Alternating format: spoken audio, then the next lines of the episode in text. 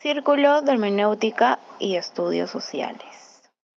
Hoy día había tenido yo la intención de hacer la tercera interpretación, o perdón, el tercer acercamiento a eh, la hermenéutica filosófica. ¿no? Primero, primero vimos la hermenéutica filosófica como una actividad general, en términos muy abstractos. Em, también la hemos visto como una práctica filosófica, como un estilo de acercamiento a los problemas de la realidad, de la realidad en tanto que son relevantes eh, los temas para la filosofía, o en la medida en que la filosofía se apropia de temas importantes y los transforma en discurso filosófico. Eh, después, la semana pasada, tomé la licencia de explicar, quizá no por primera vez, lo inexplicable, que es la naturaleza de la hermenéutica, ¿no? para lo cual utilicé eh, un sistema inductivo, digamos, recopilatorio histórico, en el cual traté de presentar las líneas maestras en las cuales el lenguaje ordinario, el lenguaje que comúnmente utilizamos, eh, se expresa en relación con la hermenéutica. Eh, ahora más bien yo quisiera,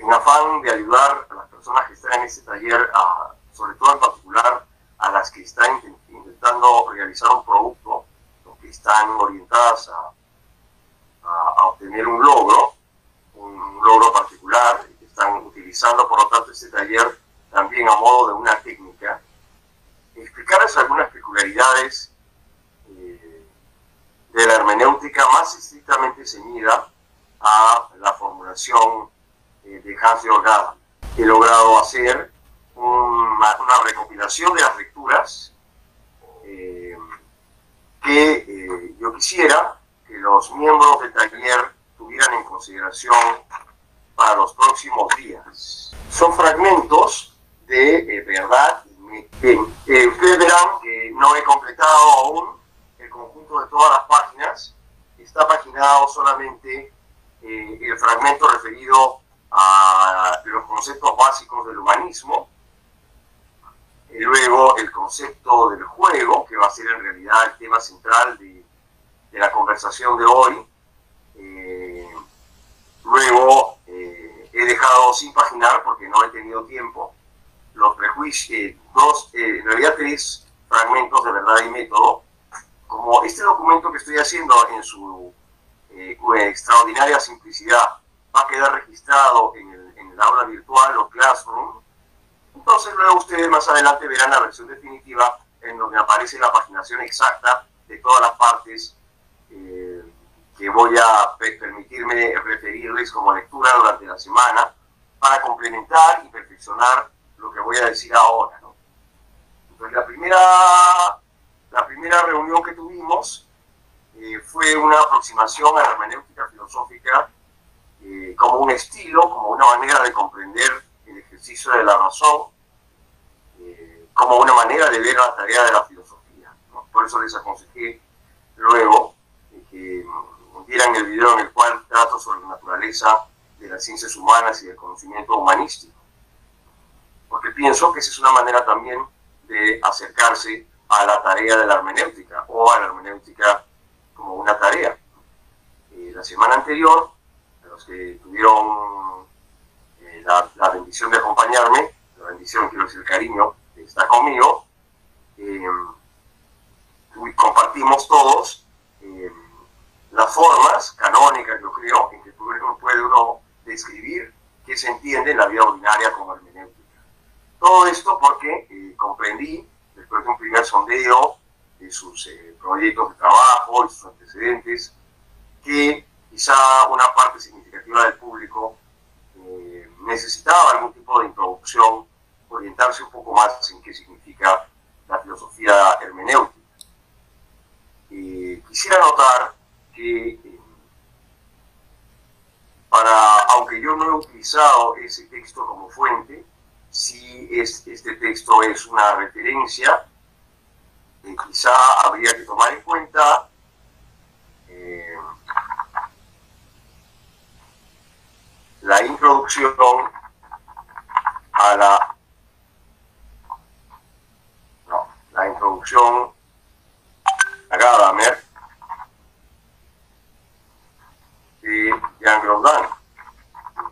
No recuerdo si es que hemos ya colocado ese libro eh, dentro de los libros disponibles para eh, los miembros del taller, pero si no ha sido así, quizá debamos ponerle un remedio a eso lo más pronto posible. Acá hay un texto del cual no hice mención todavía hasta ahora, que se llama Introducción a Gadamer. Me gustaría ver una fotografía más eh, explícita. Esta está un poco mejor.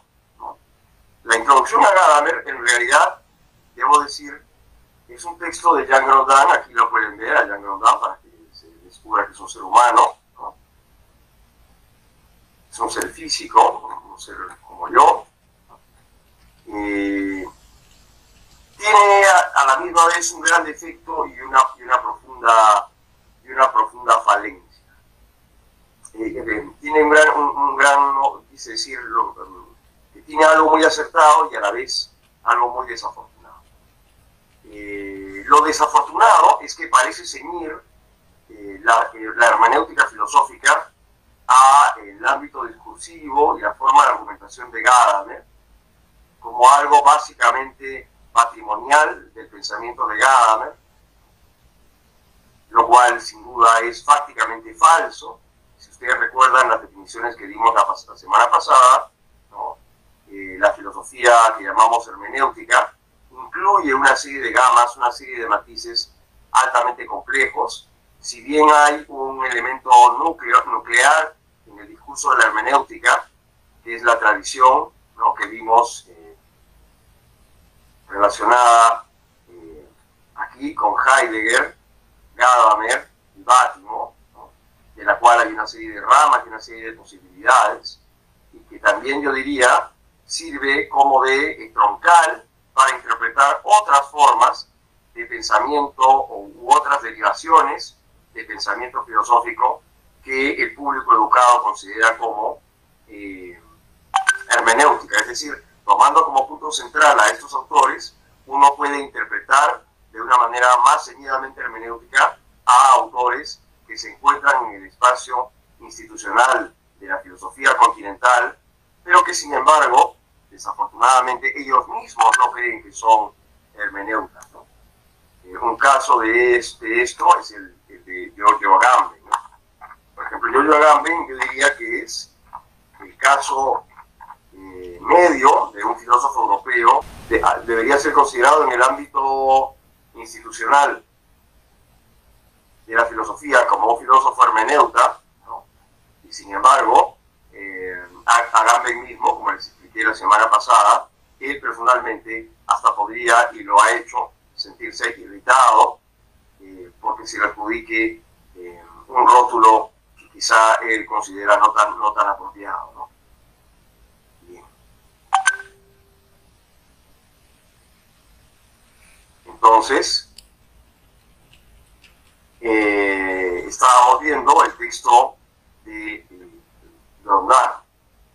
Eh, sin embargo, ya que hablamos de la parte negativa de Grondin, que era de presentar a Gadamer como si fuera casi el único autor calificado para hablar de hermenéutica, lo cual, como ya les dije, les, acabo de afirmar, es prácticamente un error, es, una, eh, es un error de perspectiva, quizá es un acto exagerado de, consideración y de respeto por un maestro.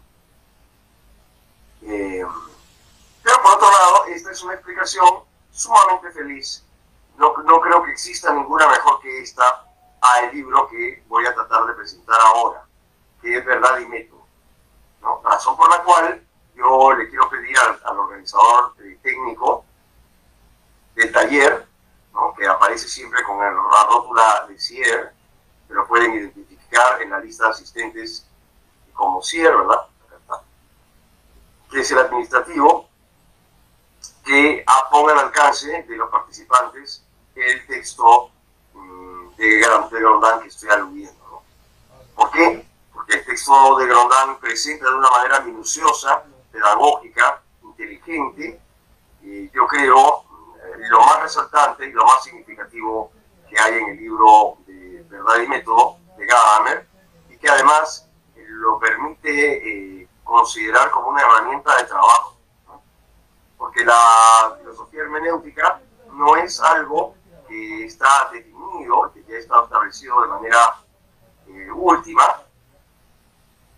sí, claro, de manera última, sino que es un autor que genera un espacio dentro del cual, eh, para parafrasear a San Pablo, nos movemos y somos. Nosotros eh, nos realizamos, hacemos un camino, tenemos un, un desempeño en el mundo eh, filosófico con un discurso, en la medida en que tenemos un cierto eje del cual Gadamer ha dado, ha dado testimonio. Ahora eh, voy a pasar a, estas, a estos eh, amagos de PPT, a estos, estos PPTs incipientes contrahechos que, sin embargo, llegan a ser tan útiles para que eh, la persona que me está siguiendo comprenda el objetivo de la lección. me gustaría preguntarles de manera abierta, ¿quiénes de ustedes han leído, han tenido un curso o tienen una noción básica de qué se trata de verdad y método. Quiero hacer esta pregunta, eh, es un poco infantil, pero si pudieran contestarme, eh, quizá utilizando la barra lateral, quizá los que no tienen deban escribir eso. Creo que es más, eh, las personas que no, que sientan que no tienen un conocimiento muy eh, profundo de Gadamer, aunque casi no tienen ninguno, eh, podrían decírmelo en la barra lateral que los anglosajones llaman chat. Eh, quiero ver las respuestas. ¿no? Por ejemplo, Beatriz Eliana me dice que no, no conoce mucho. Daniela Vanessa me dice que lo ignora por completo. Noé Jesús Gamarra me indica que lo conoce muy poco. ¿no? Si otras personas eso, eso. Confiesen que quienes tienen escaso o ningún conocimiento de Gadamer, porque de ese modo es que yo podré articular de una manera más provechosa. De acuerdo, muy bien. Yo entiendo que cuanto menos eh, el 20% de ustedes que están presentes, o sea, uno de cada eh, cuatro o cinco, tiene un conocimiento eh, extraordinariamente escaso no preguntaré quiénes lo tienen muy elevado para que no... De acuerdo. Entonces, eh, confirmando la tendencia...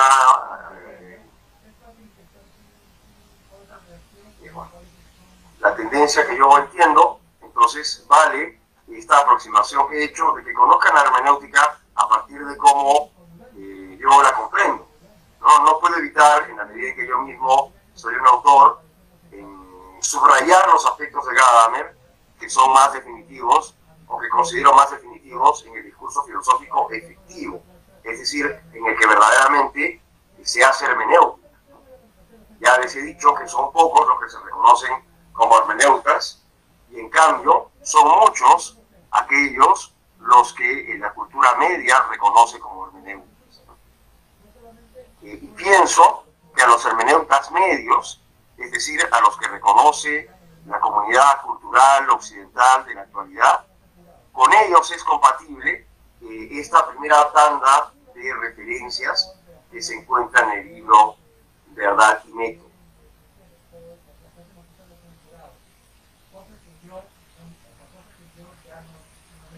Eh, ya hemos hablado la semana pasada de cómo la filosofía hermenéutica eh, puede entenderse eh, de, manera, de manera adversarial, contrastativa, en oposición con la filosofía o el pensamiento con el positivismo eh, y con todas las derivaciones que esta corriente filosófica apegada a la ciencia ha tenido en los últimos 50 o 70 años porque existe el positivismo tal y como existió en la época en que Heidegger fue profesor, en la época en que Gadamer fue estudiante universitario. Yo subrayaría también en la época en que eh, Gadamer produjo verdad y método, lo cual implica eh, interpretativamente un contexto de significado para qué es o qué no es positivista, eh, contra qué se opone o con qué se alía un positivista. Un positivista se puede aliar con el nacionalsocialismo, pero también se puede aliar con el cientificismo marxista. de hecho, se alía con ciertas formas de liberalismo económico, ¿no? los eh, caminos por los cuales eh, uno puede encontrar el adversario del hermeneuta pueden ser variados y grandes, mucho más inesperadamente de lo que uno sospecha. También la semana pasada les dije que la filosofía gadameriana está tipificada o fue tipificada como conservadora, particularmente por Jürgen Habermas, eh, y trató de conjurarla en una, una relación polémica en la que finalmente eh, Habermas se vio en la obligación de asumir ciertos tópicos hermenéuticos como propios eh, para los usos para los que Gadamer emplea o empleaba eh, el discurso de la filosofía, ¿no? la filosofía política. Eh, bien, yo no sé creo que una, buena entrada a la comprensión de la hermenéutica filosófica, tal y como está explicada en verdad y método, es mirar primero el horizonte de fondo más vasto, que en mi opinión, creo que primero vamos a utilizar pizarra virtual, está relacionada con dos autores que aparentemente uno no, no querría comunicar. Uno de ellos es Aristóteles. Y el otro es Ludwig Wittgenstein.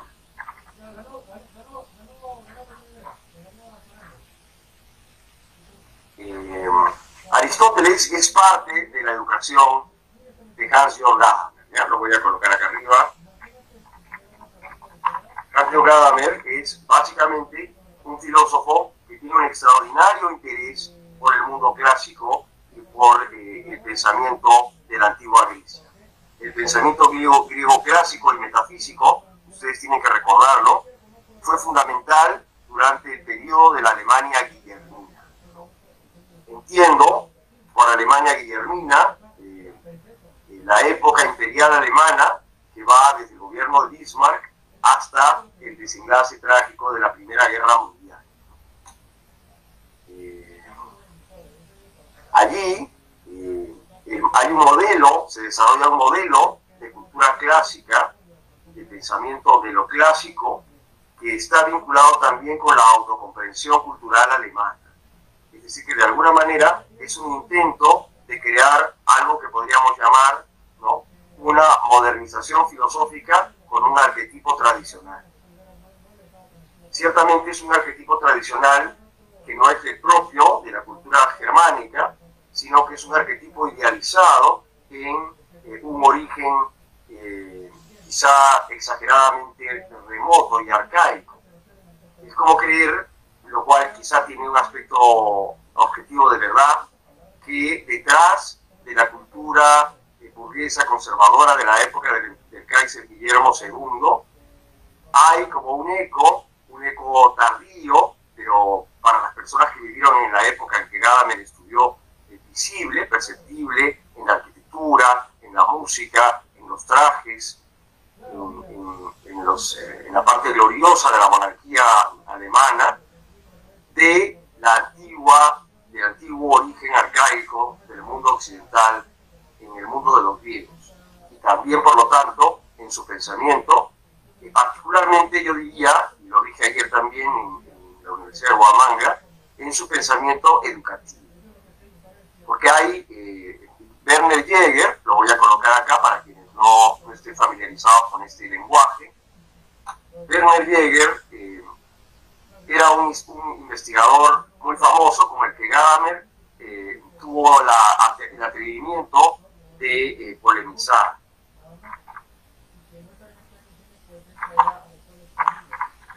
Werner Jäger era un, un autor alemán eh, que se había especializado en, los conceptos éticos de la antigua civilización griega, eh, vinculados también con conceptos eh, educativos y pedagógicos. Así que a Jäger le interesaba eh, esta dinámica en el pensamiento griego del desarrollo moral como un dispositivo educativo. Eso lo digo también subrayando a mi auditorio de educadores, ¿verdad?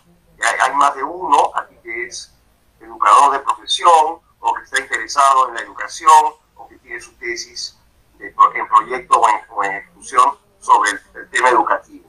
Entonces, eh, la idea de eh, una moral eh, que está vinculada estrechamente con la educación y que tiene como arquetipo al mundo arcaico de los antiguos griegos, es un eje central dentro de la política educativa guillermina y que tiene como expresión apoteósica y grandiosa la obra de Werner Jäger sobre el antiguo mundo arcaico de los griegos, que no se limita solamente a eh, el periodo primitivo de los antiguos poetas, eh, a, digamos así, eh, la ética homérica, ¿no? de la idea de la Odisea, sino también a los autores más propiamente filosóficos del tiempo posterior.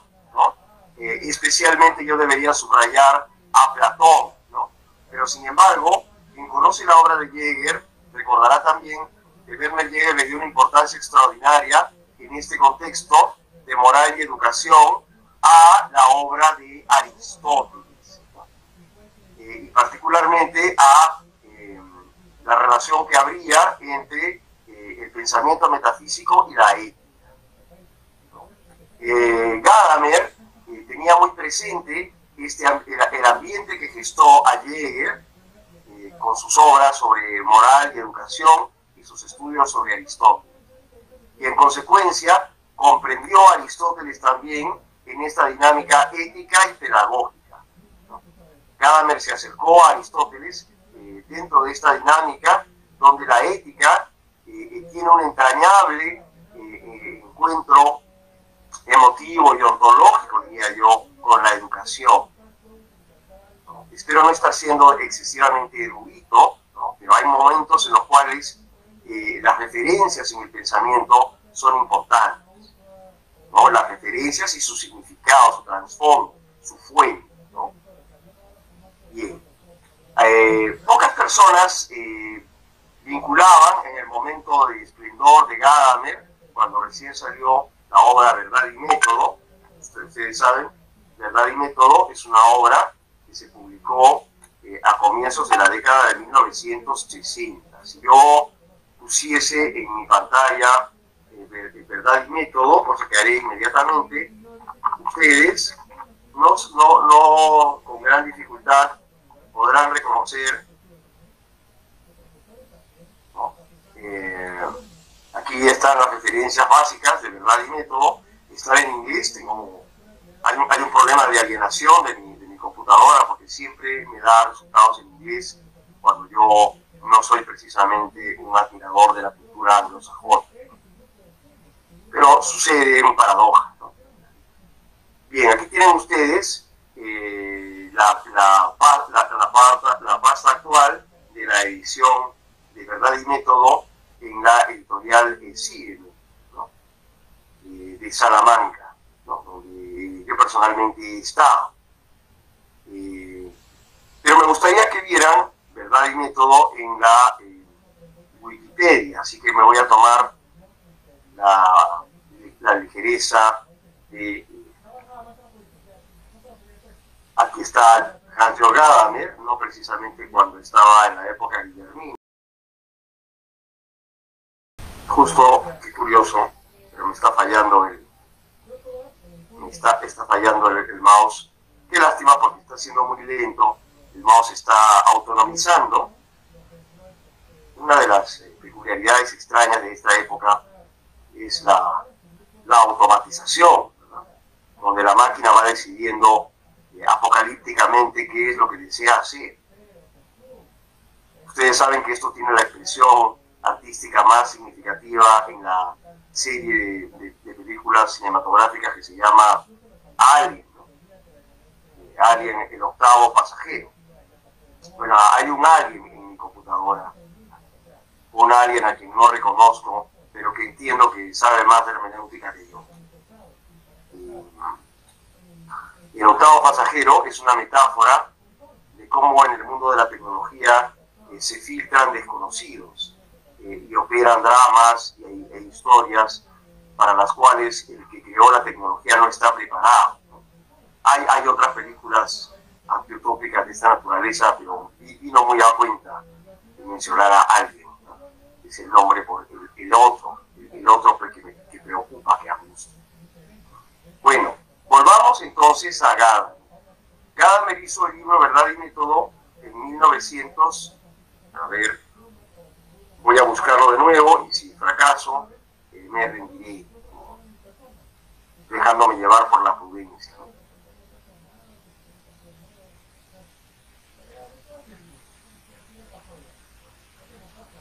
Bueno, esto ya porque aparece es una cosa catastrófica, es el mismo PDF que ustedes tienen, pero Verdad y Método es un libro que salió en el año 1960 eh, y quiero citar este año porque es importante para entender por qué es que Ludwig Wittgenstein está juntamente con Aristóteles.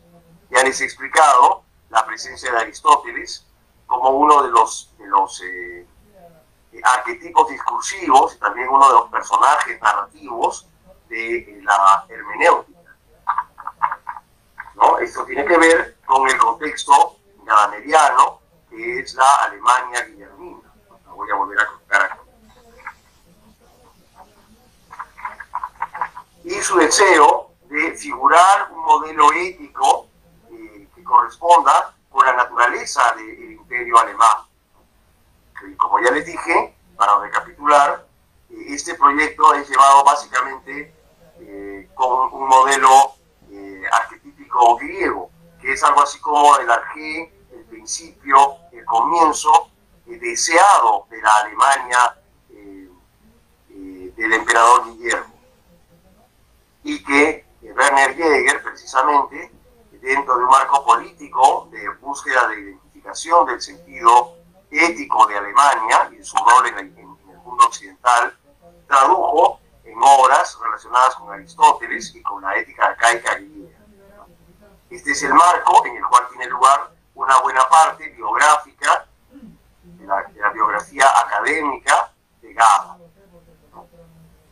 Pero cuando salió Verdad y Método, eh, en 1960, estaba teniendo efecto eh, eh, efecto definitivo la influencia de Ludwig Wittgenstein dentro del marco de la filosofía anglosajona, tanto inglesa como norteamericana después. En realidad, Wittgenstein es un autor que, habiendo sido de habla alemana y habiendo escrito sus obras más importantes en, el idioma maternal del dialecto austriaco. Eh, Wittgenstein es un autor del cual podríamos decir con mucho, con un sentido y con un ánimo paradójico, que es alguien que quizá no tuvo nada que ver con Gadamer.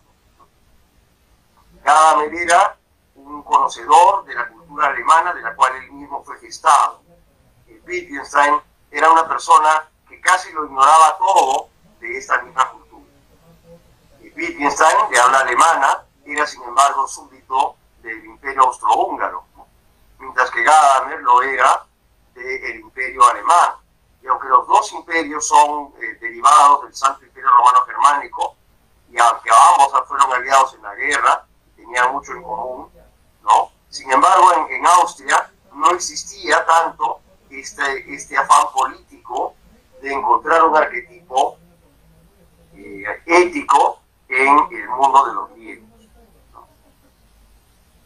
Esa es la diferencia entre el imperio, entre la, atmósfera del imperio austrohúngaro eh, y su identidad intelectual y la atmósfera en la cual respiró Gada.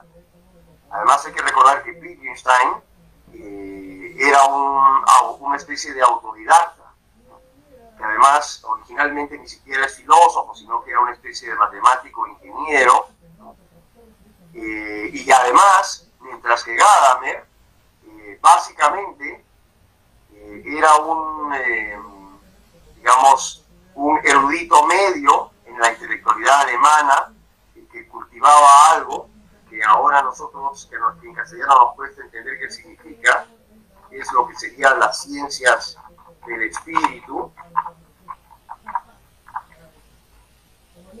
Wittgenstein era todo lo contrario de alguien que le interesara las ciencias del espíritu. De hecho, es sospechoso de él si creía que existía el espíritu. ¿no?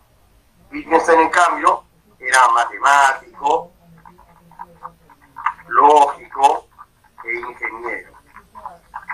De tal manera que yo debo contrastar eh, la cultura de Gadamer, que es una cultura espiritual, es decir, eh, para significar esto en castellano bien, del alemán, significa el que tiene que ver con los libros, la lectura, la interpretación, ¿no? la captación de algo cultural con el hombre práctico que realiza eh, operaciones demostrativas y que está interesado en la aplicación técnica de su trabajo.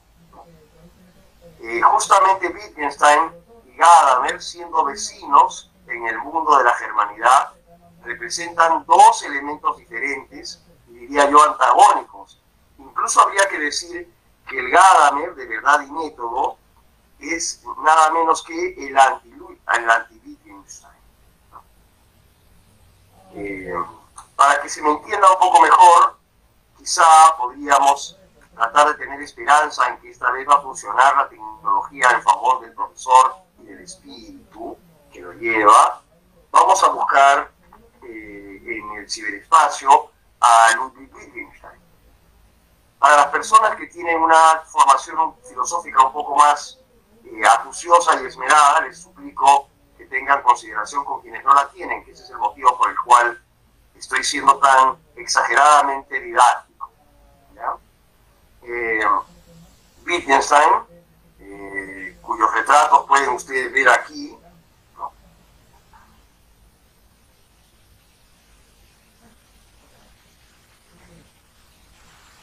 Se dice de Wittgenstein que tuvo dos periodos, ¿no? Eh, se habla del primero y el segundo Wittgenstein. El primer Wittgenstein es aquel del que debemos decir fue ingeniero, Wittgenstein eh, le, interesaban mucho las matemáticas, le encantaban los diseños relacionados con armar eh, eh, objetos,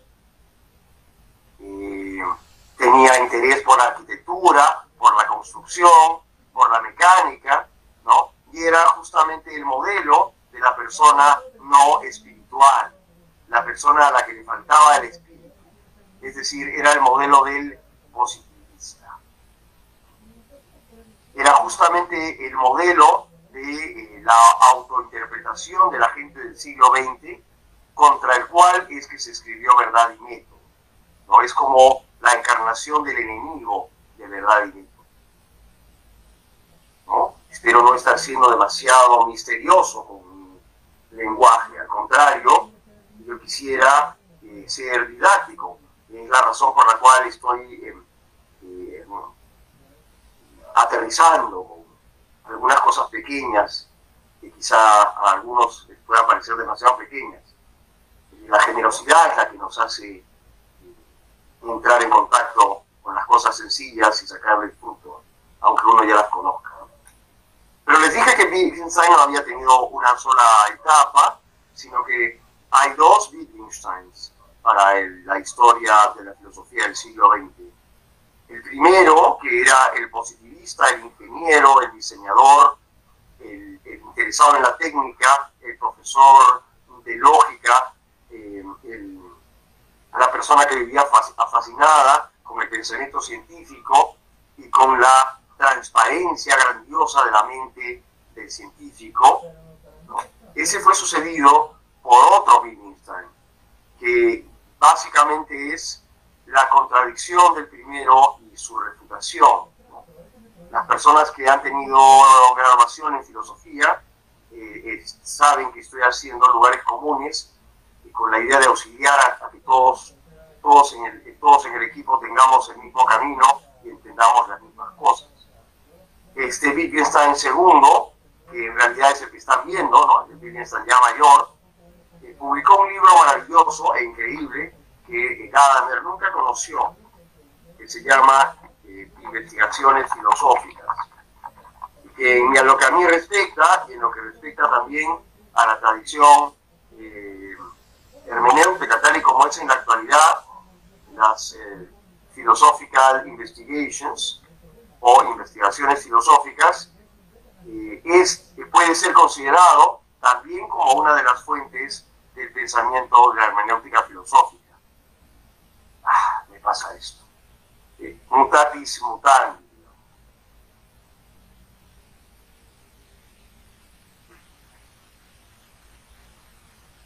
El libro fue escrito en alemán eh, y se publicó básicamente luego de la muerte de su autor eh, con una traducción de la doña Elizabeth Anscombe, a quien yo tuve la suerte de conocer cuando aún vivía estuvo aquí en Lima eh, profesor Pablo Quintanilla y yo eh, la llevamos a cenar y a conocer la ciudad. En coordinación, si mal no recuerdo, con el profesor Jorge Sicada. Eh, Anscombe era una persona maravillosa, una mujer muy católica y que ayudó en la muerte de Wittgenstein para que recibiera los sacramentos que se consideran santos en la Iglesia Católica, de la cual También era miembro, aunque no muy piadoso. Se sabe muchas cosas de la intimidad de Wittgenstein que les puede a uno parecer que nada tenía que ver con el pensamiento de la religión, pero bueno, esa es otra, otra historia que no es ahora tan, tan urgente. Entonces Wittgenstein publicó sus investigaciones filosóficas prácticamente post-mortem, pues fueron, fueron pensadas y desarrolladas en el transcurso inmediatamente anterior a su fallecimiento. Eh, aquí tienen ustedes la fecha original de publicación de las investigaciones filosóficas. Y una cosa que es admirable eh, para mí como filósofo eh, es la proximidad, la proximidad técnica que tiene el discurso filosófico, según el segundo Wittgenstein, con la obra de Gadamer, Verdad y Método. Lo cual, a quienes hemos sido consumidores de la obra de uno como del otro, en tiempo posterior, Verdad y Método es de 1960, eh, mientras que eh, eh, voy a tener que hacer una interrupción instantánea.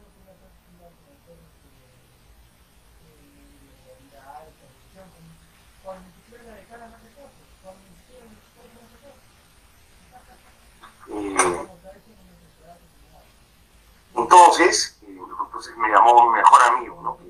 se preguntará eh, por qué nunca le contesto las llamadas, puede pensar que me he muerto, lo cual en parte es cierto, porque digamos que he muerto para la productividad escrita, en la medida en que casi todo el tiempo lo dedico eh, a interactuar con, mis colegas, con ustedes. En fin, entonces para una persona que como yo es receptiva, receptora la obra eh, de, Hans-Jörg Gadamer, en su momento de mayor éxito en el mercado filosófico, resulta que hay una, algo que Carl Schmitt había llamado un, un extraño paralelismo. ¿no? Porque es que es muy raro que Wittgenstein y que Gadamer acontecieran en el ámbito del discurso filosófico a la misma vez. Pero Wittgenstein, que fue eh, notorio y, fascinante eh, para personas como yo, no es el Wittgenstein al que le interesaba la lógica, el Wittgenstein positivista, el Wittgenstein que hizo técnicas de cálculo lógico, el Wittgenstein que le encantaban los problemas matemáticos y los diseños de aviones sino el Wittgenstein que eh, se sintió sumamente extraño de haber tenido, haber reconocido su propia cultura eh, en la ciencia.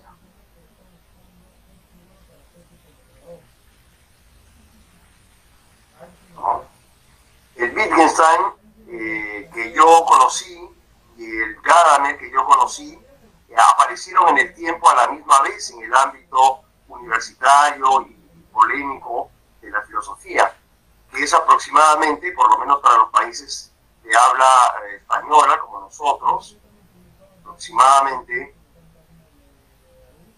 en 1980, diría yo. Eh, esto ustedes lo pueden certificar viendo los años de edición de las obras de Wittgenstein y de Gadamer en español. Y van a ver cómo, yo no lo recuerdo de memoria, esto no es un seminario de cuán refinado soy en mi recuerdo histórico, eh, solamente les doy la pauta de que si ustedes hacen una certificación de cuándo aparecen los primeros libros significativos, tanto de Gadamer como de Wittgenstein en castellano, y también los estudios académicos sobre uno y el otro, van a ver que confluyen en el tiempo. Es decir, que se comienza a editar y a publicar las, las obras del segundo Wittgenstein, ¿no? así como las secuelas que ese libro tuvo en la historia del pensamiento filosófico, a la misma vez que van apareciendo en nuestro idioma las polémicas relativas a Gadamer y a la hermenéutica. Eh, es, por ejemplo, como un, caso de un receptor eh, que, entiende la hermenéutica en una especie de clave eh, yo eh, debería ver, debería citar a mi estimado amigo Miguel Ángel Quintana, que ciertamente lo cito con malicia, porque Miguel Ángel Quintana entiendo que es miembro del círculo de investigación en hermenéutica y estudios sociales, ¿no? Miguel Ángel Quintana Paz, yo hubiera querido su foto, pero él, que es ligeramente menor que yo, pero que ya está por los 50 años, eh, es el, un típico producto de la introducción de Wittgenstein Aquí está mi querido Miguel Ángel. Aquí es cuando todavía le sonreía la juventud y aquí cuando ya estaba declinando, ya se le había caído el pelo, en fin. Eh, eh, aquí está mucho más cercano porque este video eh, lo tiene el Círculo de, Hermenéutica, de, Investigación en Estudios en Hermenéutica y Estudios Sociales, CIER. También hemos utilizado, o se ha utilizado esta, esta fotografía de él en blanco y negro, y también esta otra, ¿no? que ha puesto Miguel Ángel en Twitter. Bueno, el profesor Quintana, por ejemplo, para poner un caso de recepción de eh, la hermenéutica en una convivencia extraña con la filosofía del segundo Wittgenstein, eh, Miguel Ángel es experto en eh, Gadamer, sobre él hizo estudios de doctorado, tuvo además una residencia eh, de beca doctoral, si no me equivoco, o, bien una beca de doctorado con Bátimo para eh, estar a su lado en Turín, que es donde vive el, profesor Bátimo, en su calle, en su casa en la Vía Po, al costado de la universidad, que yo también conozco. Y, por otro lado, el profesor Quintana ha publicado un libro póstumo de Wittgenstein y le ha dedicado eh, innumerables ensayos eh, y artículos eh, de revistas académicas científicas. y él, como yo, si ustedes se lo pudieran preguntar, yo le voy a pedir al profesor Quintana que al menos una vez nos pueda acompañar en estos trabajos. considera que Wittgenstein y Gadamer en realidad son dos personas que viniendo de contextos completamente extraños uno con el otro, básicamente pensaron al final lo mismo.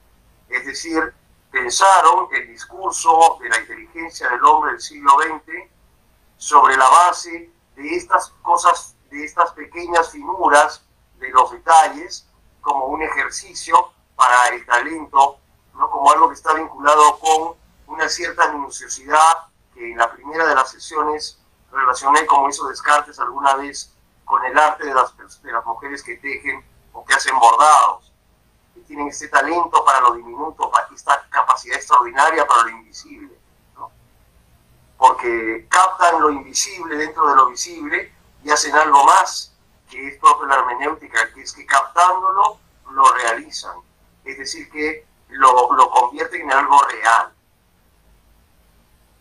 Y se me permita, por favor, volver a, a este amago extraño de PPT, donde casi no escribo nada y a la vez está todo. Eh, ¿En qué coinciden eh, Wittgenstein y Aristóteles en calidad de arquetipos de pensamiento en la hermenéutica con Gadamer? Coinciden en este aspecto que voy a subrayar ahora, considerando lo mucho que me he demorado en, la, parte pedagógica de mi exposición. Coinciden en esto que voy a subrayar ahora aquí en este PPT, en el concepto de juego. Y quiero subrayar que Wittgenstein y Gadamer no se conocieron entre sí. O sea, no se leyeron mutuamente. Cuando Gadamer fue consultado por primera vez sobre Wittgenstein, eh, él no tenía una idea muy clara de quién era.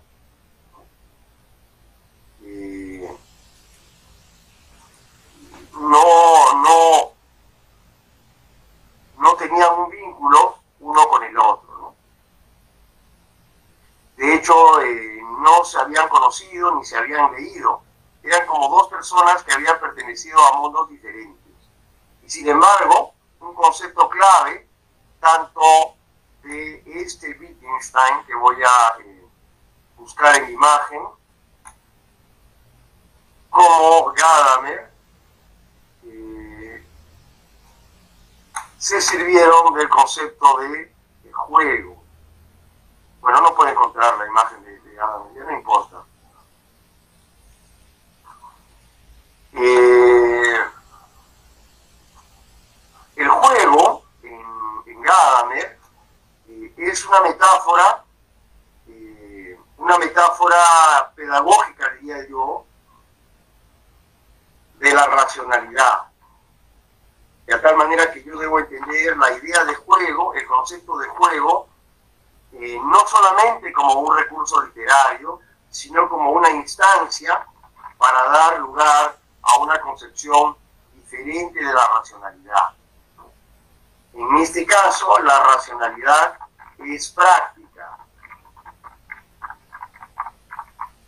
Es decir, desemboca o discurre, sería mejor decir, en acciones, en acciones humanas de diversos tipos, que no necesariamente tengo que eh, anotar. O sea que la, idea de qué es racional, de qué es la, la racionalidad, está directamente vinculada con la idea de la, eh, del pensamiento como realización. ¿no? Ustedes saben que en la actualidad es frecuente hablar de racionalidad práctica, una expresión que ha sido gestada a lo largo de los últimos 30 o 40 años, entre otras cosas, como el resultado de la incorporación de la hermenéutica dentro del pensamiento ético y político. ¿no? La hermenéutica se ha ido eh, filtrando, ha ido entrando en el pensamiento político y en el pensamiento ético y lo ha desfigurado, diría yo, ¿no? Lo ha transfigurado para hablar evangélicamente, ¿no? Eh, es decir, que le ha dado un aspecto de eh, realización, lo ha, pegado la razón a la acción, algo que uno puede comprender mejor si es que recuerda que se opone a la concepción corriente típica del pensamiento positivista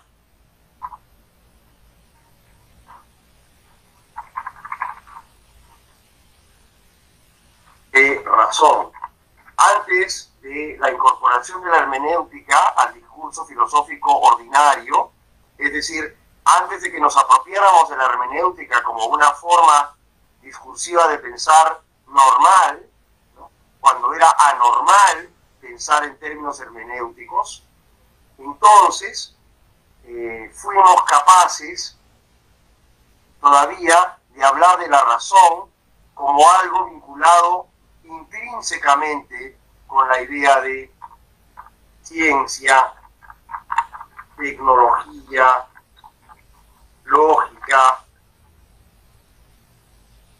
eh, epistemología, yo diría, ¿no? Porque hay gente que de alguna forma es, está muy apegada al siglo, al, siglo XIX y le encanta la epistemología,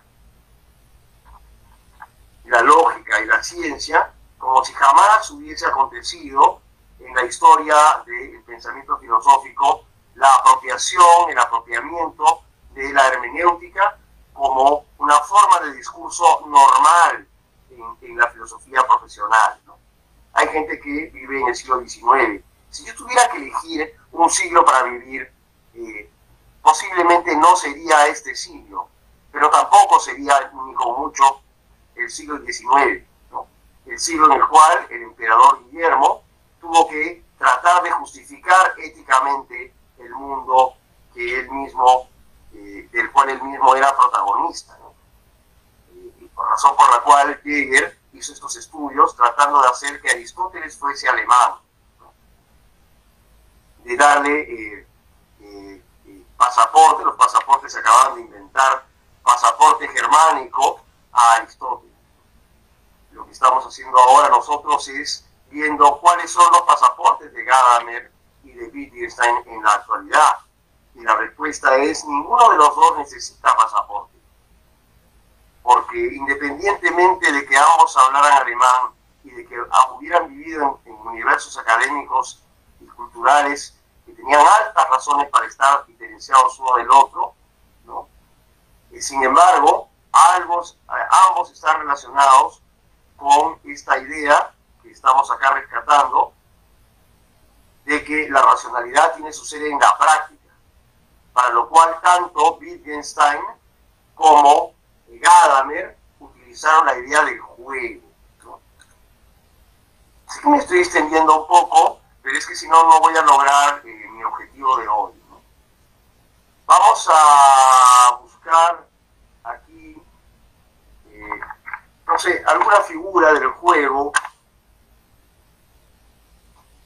no importa qué imagen vea, ni qué juego salga, ¿no? Eh, el juego es un concepto eh, que implica eh, el movimiento, la dinamicidad y también implica el acuerdo espontáneo en la acción.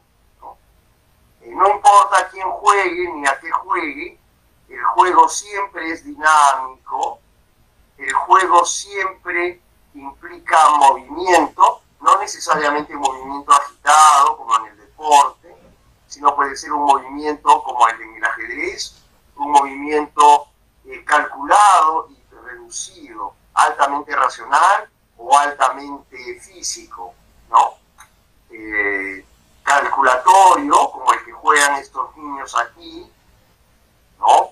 O básicamente aplicativo, como aquí o aquí, ¿no? El juego es un ejemplo de lo que ahora nosotros consideramos y llamamos, sin la menor conciencia de su historia, eh, racionalidad práctica.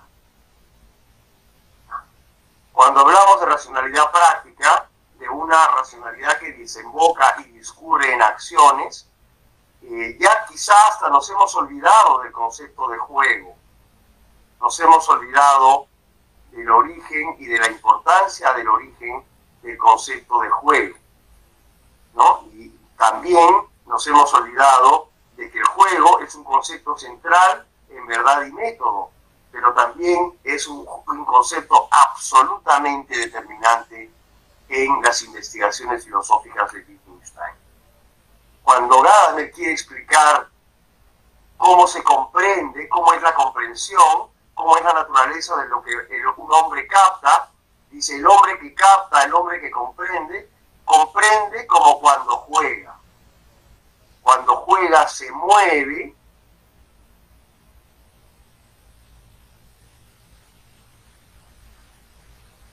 se mueve y ordena. Se mueve y ordena. Acá está. Se mueve y ordena. Jugar es mover y ordenar mover y ordenar.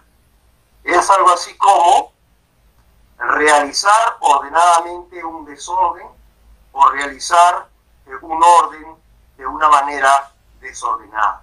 Quizá ambas cosas simultáneamente.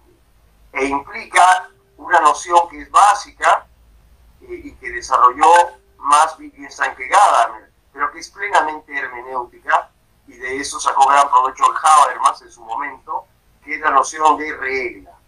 Para jugar necesito una regla.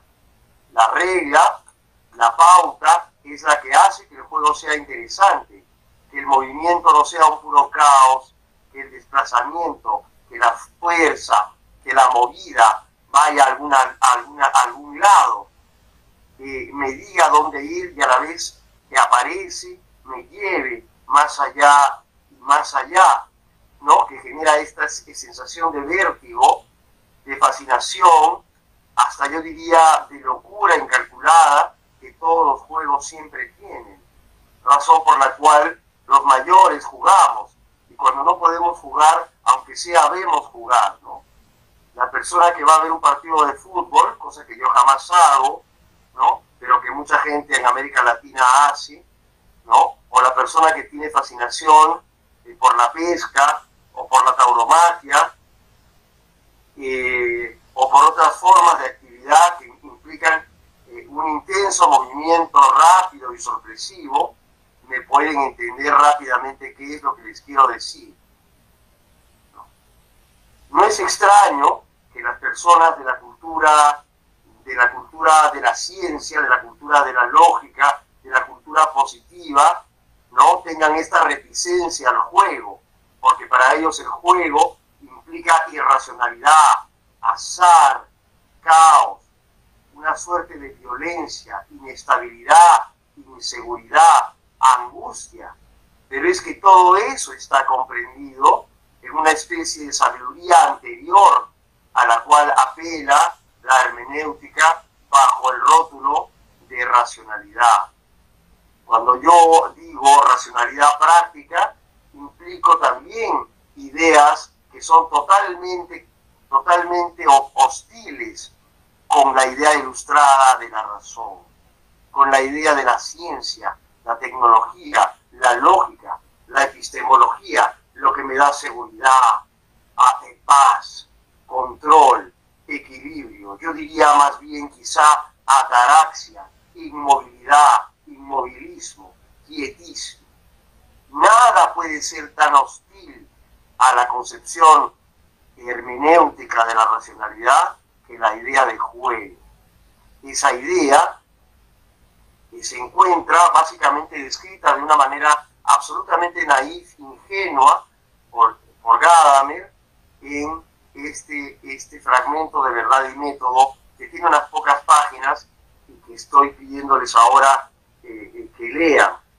Eh, sin duda, acá es fácil en este pequeño esquema de textos darse cuenta cómo la idea de juego tiene un antagonista secreto, un mal amigo que juega en verdad y método, que es la ilustración.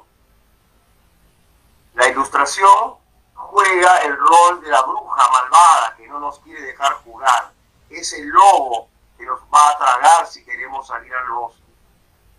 Por eso entender eh, eh, la relación que hay entre estos aspectos amenazantes y fascinantes del juego es lo que nos va a permitir por qué la filosofía de verdad y método no es una filosofía conservadora.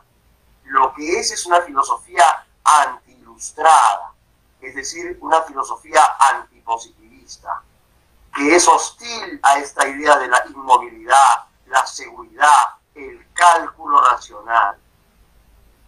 No hay, sin duda, que cuando uno juega, calcula, porque uno juega para ganar a veces uno juega porque sí, pero hay una especie de reto incesante que uno desafía y que uno quiere superar, que uno quiere atravesar, sobre el que uno quiere salir invicto. Este juego, culturalmente, en el ambiente en el cual Wittgenstein y Gadamer se enfrentaron, allí donde se quiso colocar un modelo de educación basado en una ética tradicional de, tomada de Aristóteles, para que en la práctica quizá lo es todo, allí es donde eh, nos quedamos por el día de hoy. Muy bien, espero no haberlos aburrido con mis eh, delirios poéticos y con mi erudición eh, quizá un poco simple. Círculo de Hermenéutica y Estudios Sociales.